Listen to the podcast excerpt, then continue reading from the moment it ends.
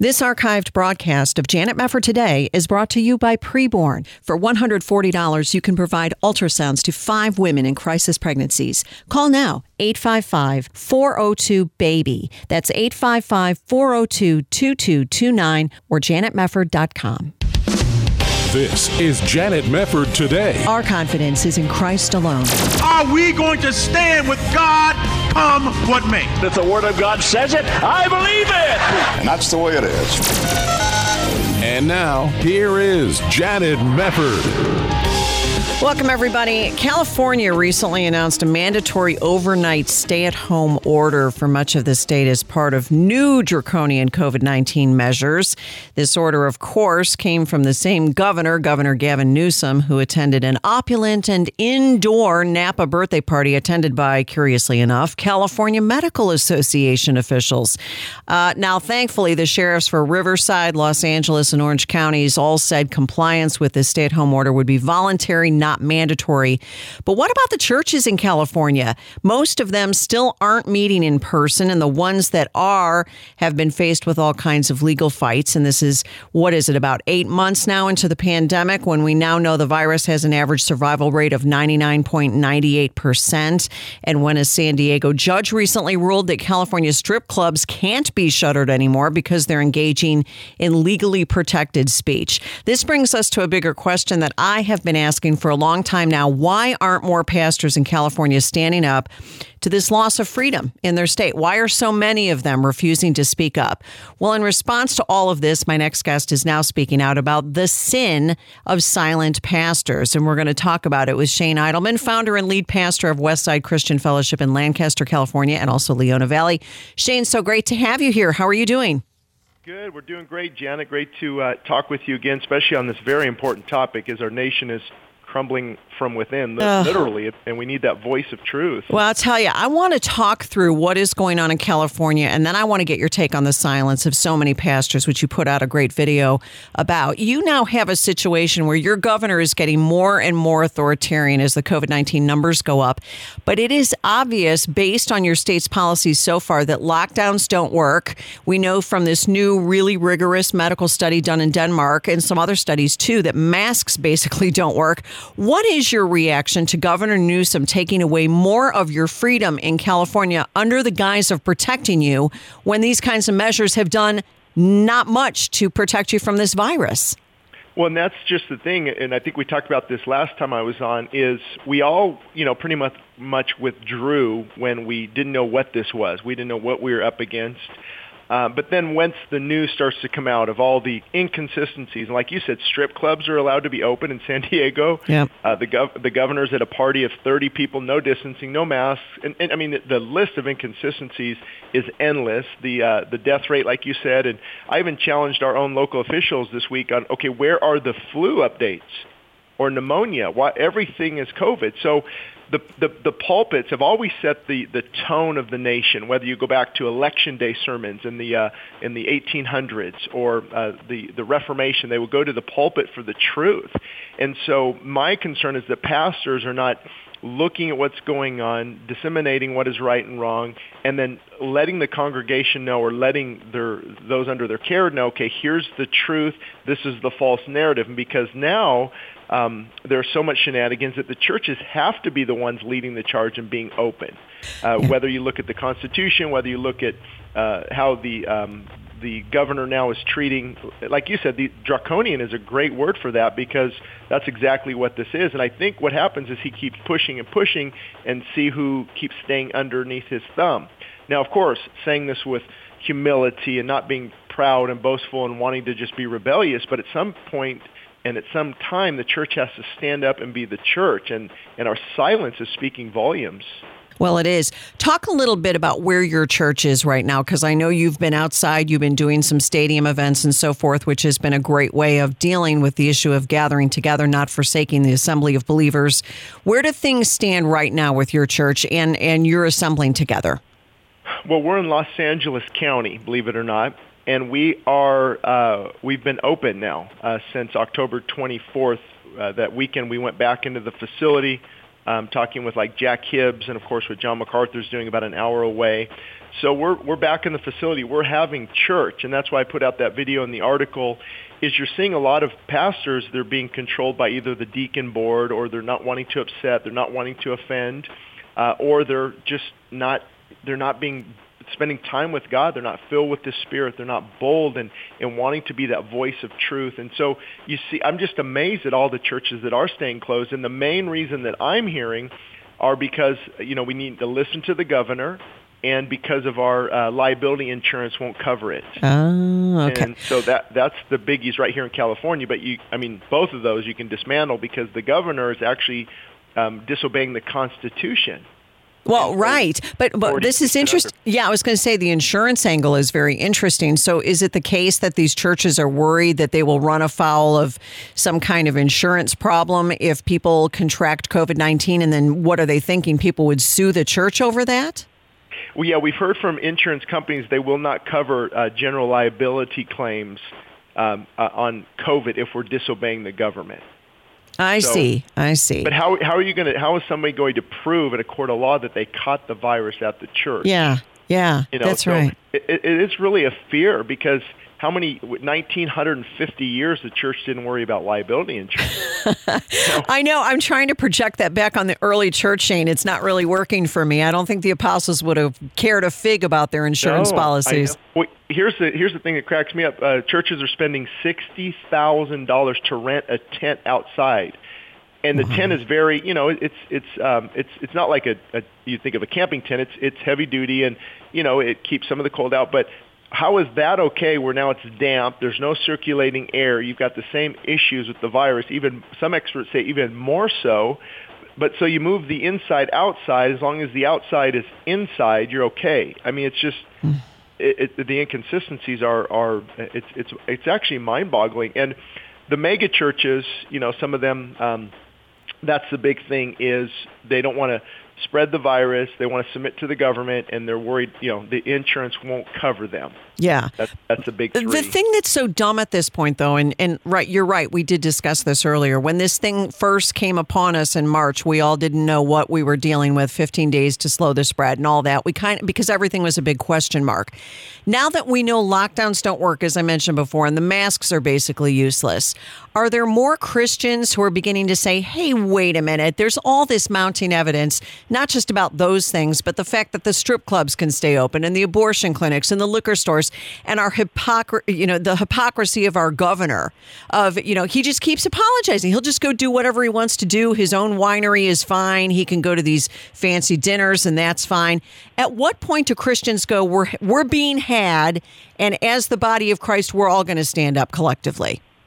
Well, be encouraged in this area. I, I I see so many people, you know, saying enough is enough. Our church, our church size has doubled since COVID. Mm. Finances finances are out of the roof. People are driving an hour to two hours to the services. We're having Wednesday night worship services. We're having prayer every single morning, every single morning, even on Thanksgiving, six in the morning till eight in the morning.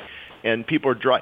So there's a hunger, there's a desire. We're hearing from people, you know, thank you, pastors, for standing up and and but people have to understand it's not this rebellious type of attitude, shaking our fists in their our hand our, fa- our, our fists in their face. It's a like you said, okay, the numbers are off. It's being used as an agenda. Hospitals are making a lot of money. We're not getting right information. Yep. Uh, we're, they're using this as a, I, I think, a reset to some degree, Yep. a global reset, economy, the economy being reset, something. Because even Biden, if he is elected, which I don't think is going to happen, he is going to push that even more and more and try to get our economy to collapse. So people need to realize this is about two different Americas.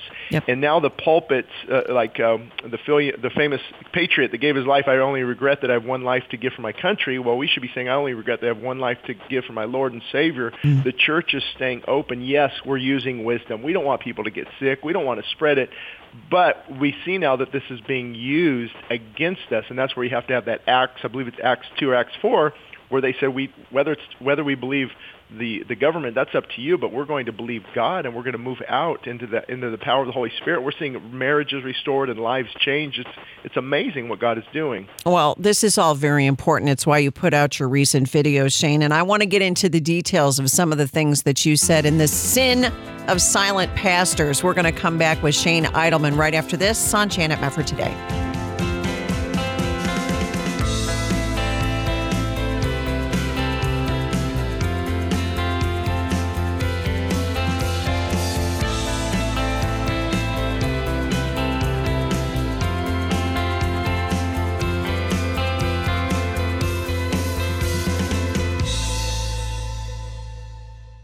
This is Janet Mefford for Bible League International. Mabel walks 18 miles to church every Sunday. She lives in Zimbabwe, where churches are widely scattered in remote regions of this African country. That's one reason why she travels so far. The other reason she walks nine miles each way is that the gospel has truly captured her heart. After coming to faith in Jesus Christ, Mabel reads and studies her Bible, and she's discovered that the gospel is meant to be shared with others. So, with the help of Bible League International, she's learning to share her faith and she's helping to see a church develop closer to her village. Bibles are desperately needed in Africa and around the world right now, and you can send one to a Bibleless believer today for only $5 or $50 will send 10 Bibles. Become a Bible sender today by calling 800 Yes Word. That's 800 Y E S W O R D. 800 Yes Word, or there's a banner to click at janetmefford.com. Open enrollment is here, and choosing a healthcare program is an important decision for you and your family. As a member of Liberty Health Share, you're part of a community that comes together to share their medical expenses. You can sign up now with membership starting as early as the following month, and there are no contracts or commitments. Programs start as low as $349 per month, and there's no network, so you can choose your own doctors and hospitals. Liberty Health Share is a nonprofit ministry, not insurance, so your money goes toward helping helping other members with their eligible medical expenses. And in your time of need, other members are there for you too. You can feel good knowing you're part of a community of like minded individuals who understand the importance of people coming together to bear one another's burdens. You can find out more at libertyhealthshare.org slash JMT. That's libertyhealthshare.org slash JMT. libertyhealthshare.org slash JMT. You're listening to Janet Mefford today. And now, here's Janet. Welcome back. Great to have you with us. Shane Idleman is joining us. And we're so glad he is. He is founder and lead pastor of Westside Christian Fellowship in California. And we're talking about some of these issues pertaining to the renewed draconian measures of COVID 19 that are coming down upon the people of California. And I'm still scratching my head after all of this time, wondering why more believers don't push back. I, you know, the thing about the hypocrisy, Shane, that really gets to me, it's not just your governor, it's the Speaker of the House, Nancy Pelosi, and her hair salon. It's the governor governor, uh, you know, these other governors and, and people like Nancy, not only Nancy Pelosi, but also Lori Lightfoot, the mayor of Chicago, and she's getting her hair done and she's reveling in the Biden supposed victory for president. All of these leftists who are being very tyrannical about, oh no, COVID, you must stay locked down, you must stay locked down. They're not locking down. So eh, what do we do with that? And, and how does that really tie in with your issue of the sin of silent pastors? Well, a couple of things on that. I think a lot of people are watching the wrong news source. You know, so they're getting yeah. this false narrative. Um, they're, they're, you know, you listen to CNN, you think the world's falling apart and it's all Trump's fault.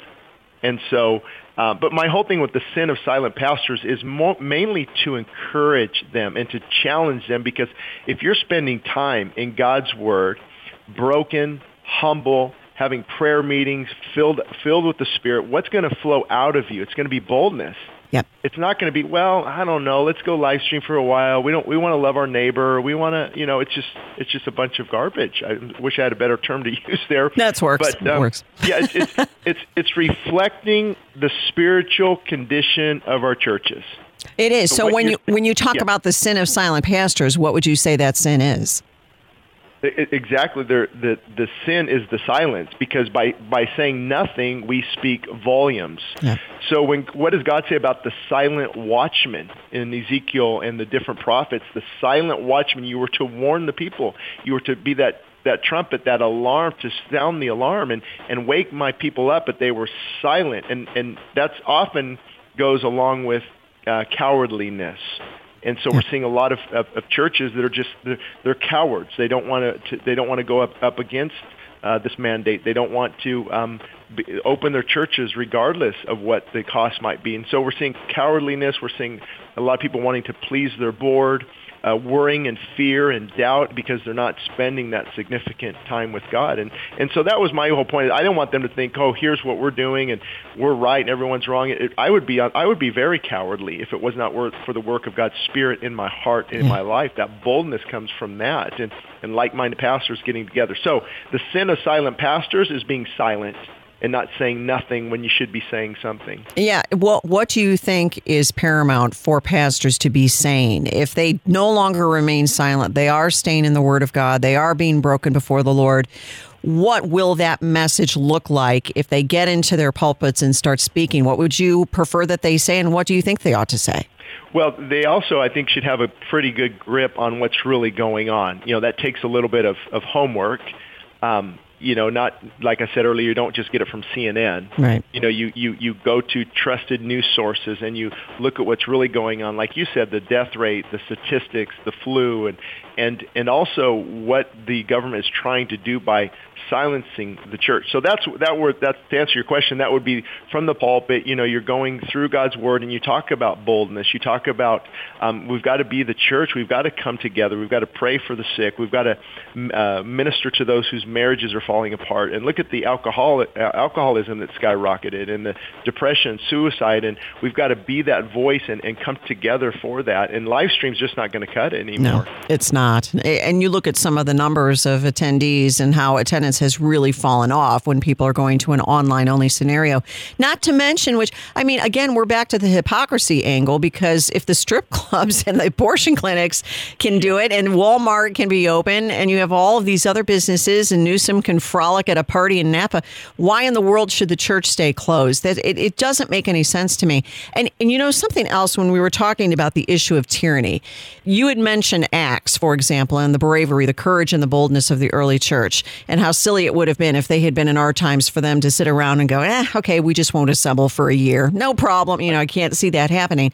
But we are a nation that was founded, uniquely founded on this stance against tyranny. That is a very American thing. All you need to do is go back and read the Declaration of Independence, and you can see and remind yourself of what we were as a nation. And we would never have had an American Revolution had it not been for brave Christian pastors. They were called the Black Robed Regiment, and they were the ones who would preach and they would talk about standing up against tyranny, and then they would put on their uniforms and go out and fight the British. What happened to that spirit, Shane? Why aren't we more like that as Christians today?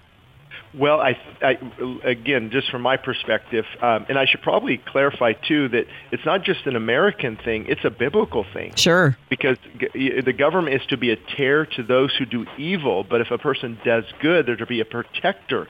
They're to be a protector of the church. So Yeah. now they're an enemy at the church. Yeah. and, and God's word is clear on that.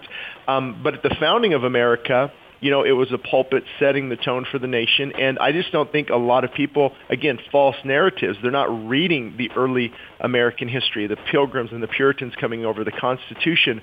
Uh, the founders referenced the Bible four times more than any source when they put together the Constitution. They had days of prayer and ploc- uh, pro- uh, proclamation. And Benjamin Franklin noted, he wasn't even a, a Christian, that if a sparrow cannot fall to, to the ground without God's notice, is it probable that an empire can rise without his aid? Mm. And so there's a constant aid and reliance on God. And the, the main thing is we want God's word to be honored. How are we going to fight the sexual perversion, the sex trafficking, the abortion industry, the agenda, the LGBT? How are we going to do that if we don't, if we're not the church and we're not preaching from the pulpits and, and being bold in these areas? Very loving, but very bold. So I think a lot of people don't have accurate a view of American history. That's why you have a lot of these uh, millennial pastors apologizing for being white and forgetting about all the founders who abhorred the practice of slavery that was brought in by Great Britain. They forget about William Wilberforce and the movements. They forget that the Republican Party was actually a party uh, to help free slaves. I mean, just so they they don't have an accurate view of, of American history. So they're getting their narratives and they're and they're preaching uh, their sermon points from CNN and things like that. So they're very misled and deceived. It's very hard.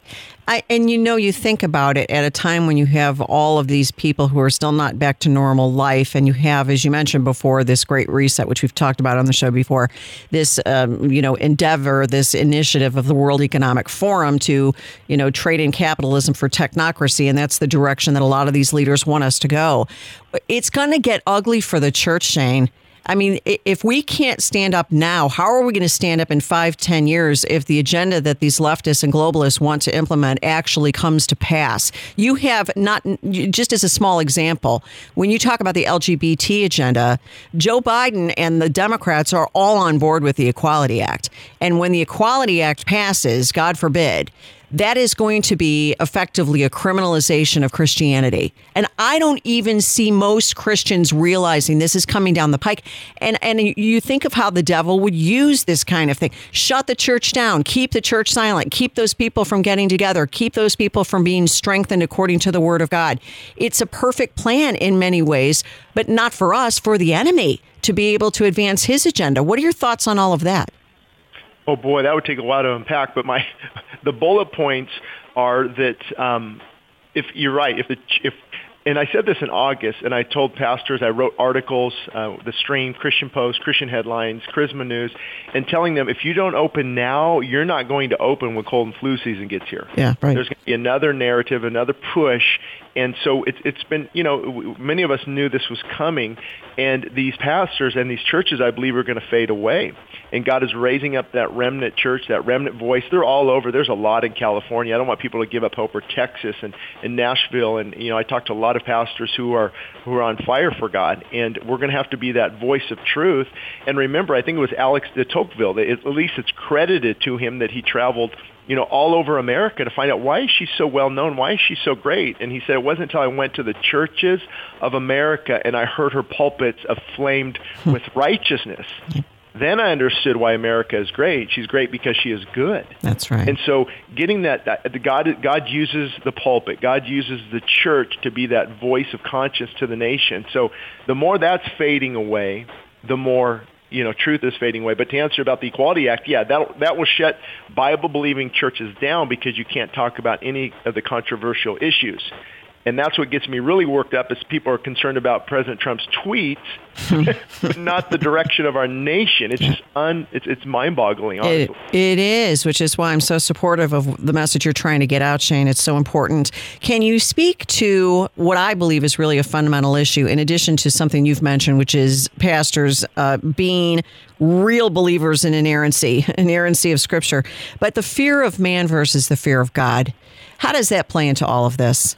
Oh boy, that's a good because you know what? That's actually a point I did miss. A lot of these churches that aren't opening are what we would consider a liberal in their theology or the inerrancy of Scripture. There's there's not a high view of God's word. Mm-hmm. I mean, they use it when it supports their cause, but when it doesn't support their cause, they kind of you know throw it to the side. And so when you don't have a high view of inerrancy, it's like, you know, Paul might have been confused, and here's what I think. And, mm-hmm. and the Spirit of God's doing a new thing, and, and love is our biggest mandate. And some of these scriptures are, are old. It's for the culture of that day. It really doesn't apply now. You'll lose all the power because the power of God's Word is in the application of all of it. You can't cherry pick just certain things. It's it's when a pastor throughout America, they need to surrender their lives and say, I believe in the inerrancy of the Scripture. Holy Spirit, would you guide me and direct me? And then from that reservoir of truth and the boldness of the Spirit, they will preach the totality of God's Word. So inerrancy is absolutely essential. I believe it, falls back on that. They're not. They're not. Uh, many pastors are not looking at God's word in that way. You're right, Shane. It's just all so important for us, and we need to pray for these pulpits. ShaneIdleman.com. Shane, thanks so much for being here. Always great to talk to you. Hey, we love your program out here in California. A lot of people listening, so keep it up. Awesome. We love you guys too. Thanks so much for your support, Shane. We'll talk next time. We'll be back on Janet Mefford today after this.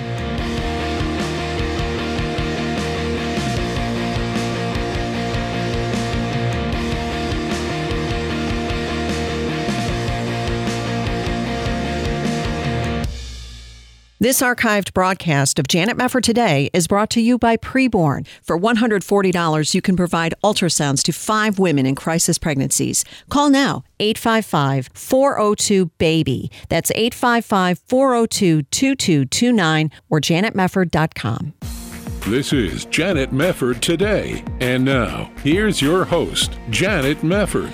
Well, as we head into the Christmas season, you may be paying more attention to the ads that you see on TV during some of your favorite shows. But which companies are doing the best job advertising on clean family shows, and which ones are doing the worst job advertising on shows that advocate inappropriate sexual or violent content? As always, the Parents Television Council is keeping track of who is advertising where so can protect your family. And in honor of its own 25th anniversary, the group is now out with a list of the best and worst TV advertisers over the past 25 years. So we're going to talk about it now with Tim Winter, president of the Parents Television Council. Tim, so great to have you here again. How are you? I'm well, Janet. Happy Thanksgiving to you, and it's a pleasure to be on the horn with you. Oh, always good to talk to you, too. First of all, congratulations on your 25th year. You guys have done a lot of good work over the years, and that is quite an achievement. Well, thank you very much. It's a it's a labor of love, and, and heaven help us if if we weren't here, uh, what things would have looked like. We know things aren't what they, we would like them to be in the media, but if we weren't here, heaven forbid. Oh, I agree with you completely, and that's why I'm always glad to talk to you. So let's talk about this 25 year advertiser list. You have a list of various advertisers on the worst column and the best column. Let's start with the worst because I like to end with the good news. But when we're talking about the worst, at the top of the list, you have Target. What makes Target the worst advertiser over the past 25 years? What are they doing in particular as far as where they're placing their ads? Well, they have um, a complete tone deafness to the concerns of parents and families when it comes to how they spend their uh, their uh, advertising dollars. Um, they have routinely sponsored the most sexually explicit uh, stuff on prime time and on uh, broadcast and cable, um, profane, uh, sexually explicit, and we have showed up at their shareholder meetings a number of times as shareholders to call on them in front of their board of directors, in front of their shareholders, to improve their, their, their media buying practices.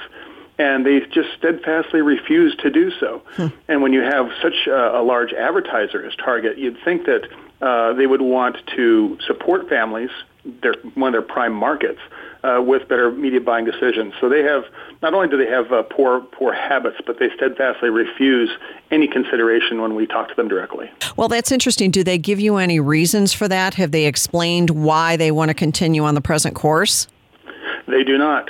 Um, and it's it's um, you know it's unlike most other corporations when we go and we speak before a shareholder meeting, where the CEO understands how important it is for them to to be a trusted brand for moms who are shopping, mm-hmm. a trusted brand for families. Uh, it, you know, it's a head scratcher for us because most other corporations, even the ones that have appeared on our worst list in the past, realize that you know what there's something that that the PTC is saying here that is correct and we should reevaluate and reconsider. Yeah. Target refuses to do so. That is a real tragedy. Do you know how much they're spending per year or over the course of the past 25 years to do TV advertising? I, I don't have that that uh, data point in front of me. I'm sorry, I can get it for you. Oh, no worries. But uh, what we what we do know is that they are one of the largest advertisers in corporate America hmm. because mm-hmm. you know they're, they're targets everywhere, and uh, and they're competing fiercely with uh, some of their competitors. One of which we'll talk about in a minute. That's right. Well, actually, let's go there since that makes a lot of sense. The number one best advertiser you've listed is Walmart, and this is interesting because Walmart and Target, as I'm sure you would concur, are basically you know big big box stores. They're reaching families. They offer similar products. Why the disparity, do you think, between the way Walmart chooses to advertise on TV and the way Target does? This comes down to a corporate commitment. And I have met and spoken with executives at both companies. Uh, and I can tell you, when I, whenever I speak with somebody at Walmart, they, uh, as a matter of critical importance, want to be the most trusted brands for moms mm. for who go out there shopping, and uh, they everything they do it's not just it's not just lip service. It's their actions support their words that they want to be a trusted brand for moms. And so here's a corporation that from from the top to the bottom really embraces uh, a pro family message. Yeah, well, that is a big difference. So, going back to the worst column, you have other companies listed here. You have Yum Brands, for example, that would incorporate Pizza Hut, KFC, Taco Bell. You've got Unilever, which is the parent company of brands like Hellmann's Mayonnaise and Dove and Knorr. Uh, what about some of these others on the list? Not as bad as Target, but similar kinds of advertising choices? Correct. When you go up and down the list, um, they're not. Sometimes you see a company on our worst list, and they do. They will sponsor good programming. The problem is that they also sponsor a lot of the really negative programming, and they refuse to uh, to try to shift those dollars away from the negative towards the positive. Um, companies like Toyota is number five on our worst list this year. Or it's not this year, but this is a 25-year look back. Um, and actually, should point out, all of these companies, this isn't just a one-off. This is a 25-year pattern, a commitment, a corporate uh, fiber, yep. a corporate culture over over decades. That what we're trying to connect the dots here. And when we have, you know, even like a Toyota, uh, uh, a Sprint, T-Mobile uh, on our worst list, these are companies that every once in a while they'll make really good decisions but over the 25 year period, they can't seem to get out of their own way when it comes to making good decisions all the time. Wow, that's a shame. And you've got Kohl's on the list. I think you and I have discussed Kohl's and its ad buys before, but over 25 years, that one still makes me scratch my head a bit because that seems like a very family friendly store in a lot of ways, trying to reach the same sort of demographic. What's up with them? We're we're scratching our heads at the same time you are, Janet, uh, on this one. You'd think that Kohl's would be very very supportive of uh, you know of, of family family programming.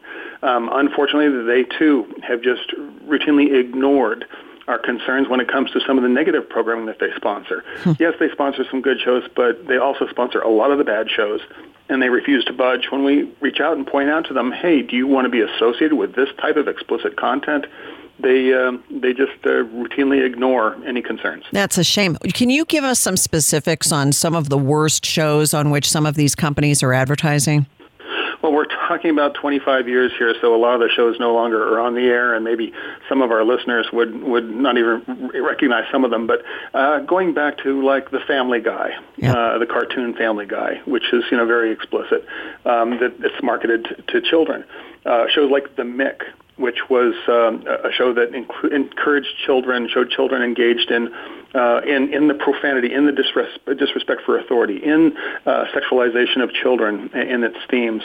Um, some of the more violent programming over the last several years, some of the shows that um, that you know were were cop dramas, but that really had excessive bloody violence um, shows that um, on cable that were were very um, you know sexually laden, profane, and, and violent.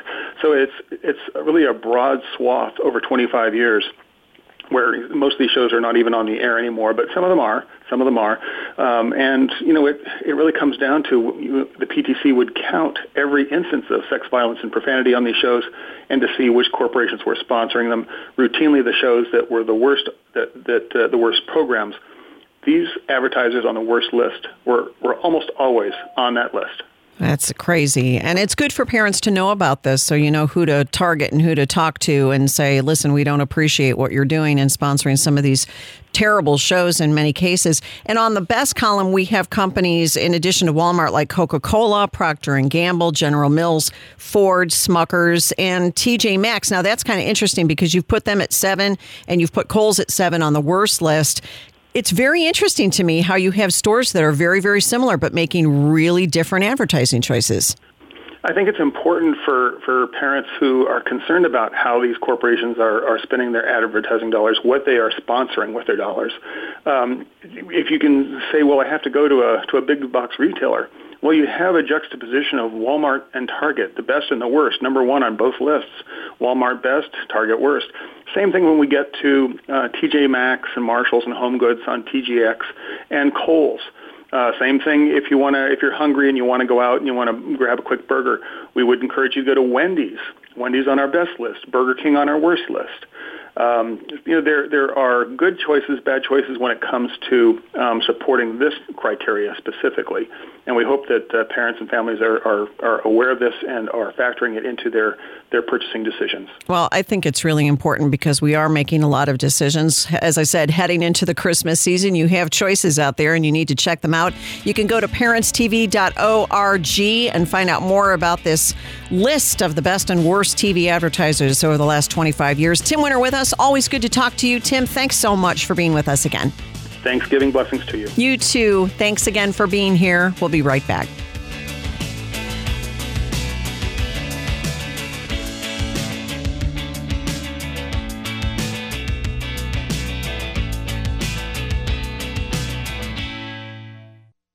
Open enrollment is here, and choosing a healthcare program is an important decision for you and your family. As a member of Liberty Health Share, you're part of a community that comes together to share their medical expenses. You can sign up now with membership starting as early as the following month, and there are no contracts or commitments. Programs start as low as $349 per month, and there's no network, so you can choose your own doctors and hospitals. Liberty Health Share is a nonprofit ministry, not insurance, so your money goes toward helping helping other members with their eligible medical expenses. And in your time of need, other members are there for you too. You can feel good knowing you're part of a community of like minded individuals who understand the importance of people coming together to bear one another's burdens. You can find out more at libertyhealthshare.org slash JMT. That's libertyhealthshare.org slash JMT. libertyhealthshare.org slash JMT. The Ministry of Preborn is there for moms in crisis who are choosing between life and death for their preborn babies. Meet Sophie. At 22 weeks pregnant, Sophie was pressured by her mother and boyfriend to terminate her pregnancy. After meeting with a preborn counselor, she found the love and support she needed after I had that first ultrasound and I saw her and I was looking at the pictures over and over and over again, that's when I decided I was going to stand up to my mother and tell her, no, I can't do an abortion. Sophie chose life, and now she's awaiting the birth of her baby girl. Every day, Preborn is on the front lines fighting Planned Parenthood to help young moms just like Sophie to choose life. For a gift of $140 today, you can help to rescue five babies' lives. And now, through a matching gift, your gift will be doubled, rescuing 10 babies' lives. To donate, call 855 402 BABY. That's 855 402 2229, or there's a banner to click at janetmefford.com. You're listening to Janet Mefford today. And now, here's Janet. Welcome back. You might recall back in March, I did an entire show, actually, a couple of different shows on that interfaith dialogue that took place between J.D. Greear, the president of the Southern Baptist Convention, and an Islamist, Omar Suleiman. And we did, I did a whole show and played clips from that. And then we did another show with Dr. Andrew Bostom, the Islamic expert, talking about Suleiman and all of the problems with Christians opening the doors in either naivete or just stupidity and saying, we're all going to come together and just dialogue. And isn't this wonderful? And while I do think it's important for us to talk to people who aren't Christians, I think that by and large, the reason we want to do that is we want them to know the Lord Jesus Christ. And so we want to reach out to them in the name of Jesus so we can bring them to Jesus by the grace of God. That's the main goal that we should have, in addition to just being nice people and kind and loving to people who are not like us. I'm fine with that. I'm not okay with interfaith dialogue because it's not biblical. There is no call in the New Testament or the Old Testament to gather together with people who don't know the Lord and just pretend like it's okay because we're united on religious freedom points and that's all the further we need to go with it. I don't don't agree with it. I don't think that that's showing love for our neighbor ultimately, which is ironically the phrase that the SBC honchos like to throw around, J.D. Greear being one of them. So let's talk about another SBC honcho. I think this is quite significant. Story in Christianity Today Muslims join Evangelical Theology Conference. It says it's not often that a Muslim appears at an evangelical theological gathering. Al Mohler invited three. The trimmed down 72nd annual conference of the Evangelical Theological Society, which was held virtually, usually welcomes up to 2,000 top scholars. This year's theme Islam and Christianity. They have a quote here from Al Mohler, who is the president of Southern Baptist Theological Seminary and also served as ETS program chair, saying, We are called to truth and to understanding the world around us more accurately and thoughtfully. That certainly includes our understanding of Islam, which has from the beginning represented an enormous challenge to Christian evangelism, apologetics, theology, and cultural engagement. So, who is invited to this austere gathering of the Evangelical Theological Society, which, by the way, Wikipedia describes in its history as established in 1949 in response to a quote, keenly per- perceived need for interaction and wider dissemination of conservative research on biblical and theological issues. That's the Evangelical Theological Society. What I find kind of interesting is when you go to the actual ETS website, it doesn't have conservative in its about the ETS uh, description of the organization. So take that for what it's worth. Who did they invite, though, to be part of this austere group of the Evangelical Theological Society. Uh, the moderator of this particular panel on Islam and evangelical Christianity, understanding our neighbor, Muslims and evangelicals in conversation.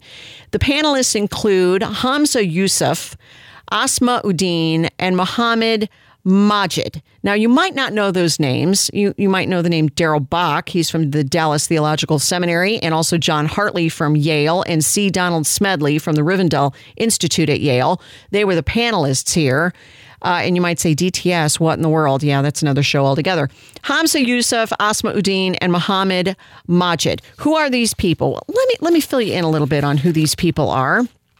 Asma Uddin is somebody uh, who actually came up just recently because she was at a National Religious Broadcasters panel, and Frank Gaffney from the Center for Security Studies had a real problem with this. They were doing a, a panel there at, at NRB, and his quote when he was talking about this, Frank Gaffney, he said of her, she's a Sharia supremacist. I hope that you will not be misled into believing that this individual and what she stands for, and most importantly, what she's doing with organizations like the Council on American Islamic Relations, one of the most aggressive Muslim Brotherhood front organizations in the country, must not be endorsed, even if it's implicitly by this organization, meaning NRB. I had hoped that she would not be given a platform. She is. I trust you will listen attentive, attentively, and I hope that you will not yourself give her a platform. So, Frank Gaffney, a guy who deals with the issues of Islamists and Sharia supremacism all the time and has done fantastic work exposing the Muslim Brotherhood, raised some very strong concerns about normalizing somebody like this to Christians and say, oh, no problem here. And in addition to that, Andrew Bostom had written a very long article on Asma Uddin, and the headline here at Jihad Watch was Asma Uddin abets hateful Sharia supremacism in America. This is just a little portion of it. Grotesquely consistent with a diatribe that she did, he said, against Frank Gaffney for denouncing Muslims who seek to actively impose or enable Sharia totalitarianism in America. Her book includes a rhetorical acid attack on the courageous Somali Muslim conscientious objector to Islam, Ayaan Hirsi Ali.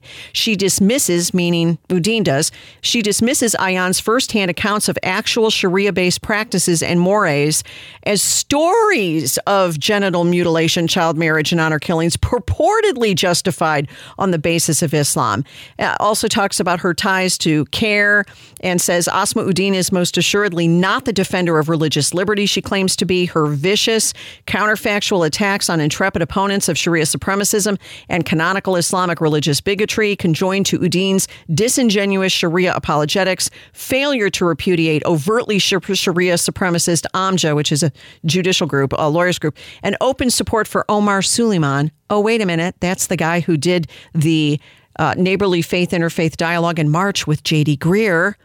They make plain she's a cynical, willing, uh, witting, I should say, a better of hateful, liberty crushing Sharia totalitarianism. So that was one of Al Mohler's picks. You have Hamza Yusuf, who is the founder of Zaytuna College. You can look that up at the Clarion Project. Uh, at one point, he did apologize for this, but at one point, Yusuf called Judaism a most racist religion, endorsed a letter back in 2014 opposing the Islamic State terrorist group's tactics, but endorsed Sharia governance's brutal hudud punishments, the recreation of a caliphate, and the Islamist doctrine of gradualism. So you can look up that. There's lots online about this. I'm not going to get into all of this. And then, of course, we come to Muhammad Majid, who was the former president of the Islamic Society of North America, uh, founded by Muslim Brotherhood members, and there's all kinds of problematic issues there with that particular individual. So you can look up that. Uh, uh, but but I do want to throw in this one thing because to me this is one of the big ones. This is from 2013 over at the Investigative Project on Terrorism. I remember covering this story at the time it came out. And it says an Egyptian magazine has claimed that six American Islamist activists who work with the Obama administration are Muslim Brotherhood operatives who enjoy strong influence over U.S. policy, one of which was Imam Muhammad Majid, president of the Islamic Society of North America. Uh, at the time, he had headed up ISNA, founded by Brotherhood members. He was appointed by Obama in 2011 as an advisor to the Department of Homeland Security.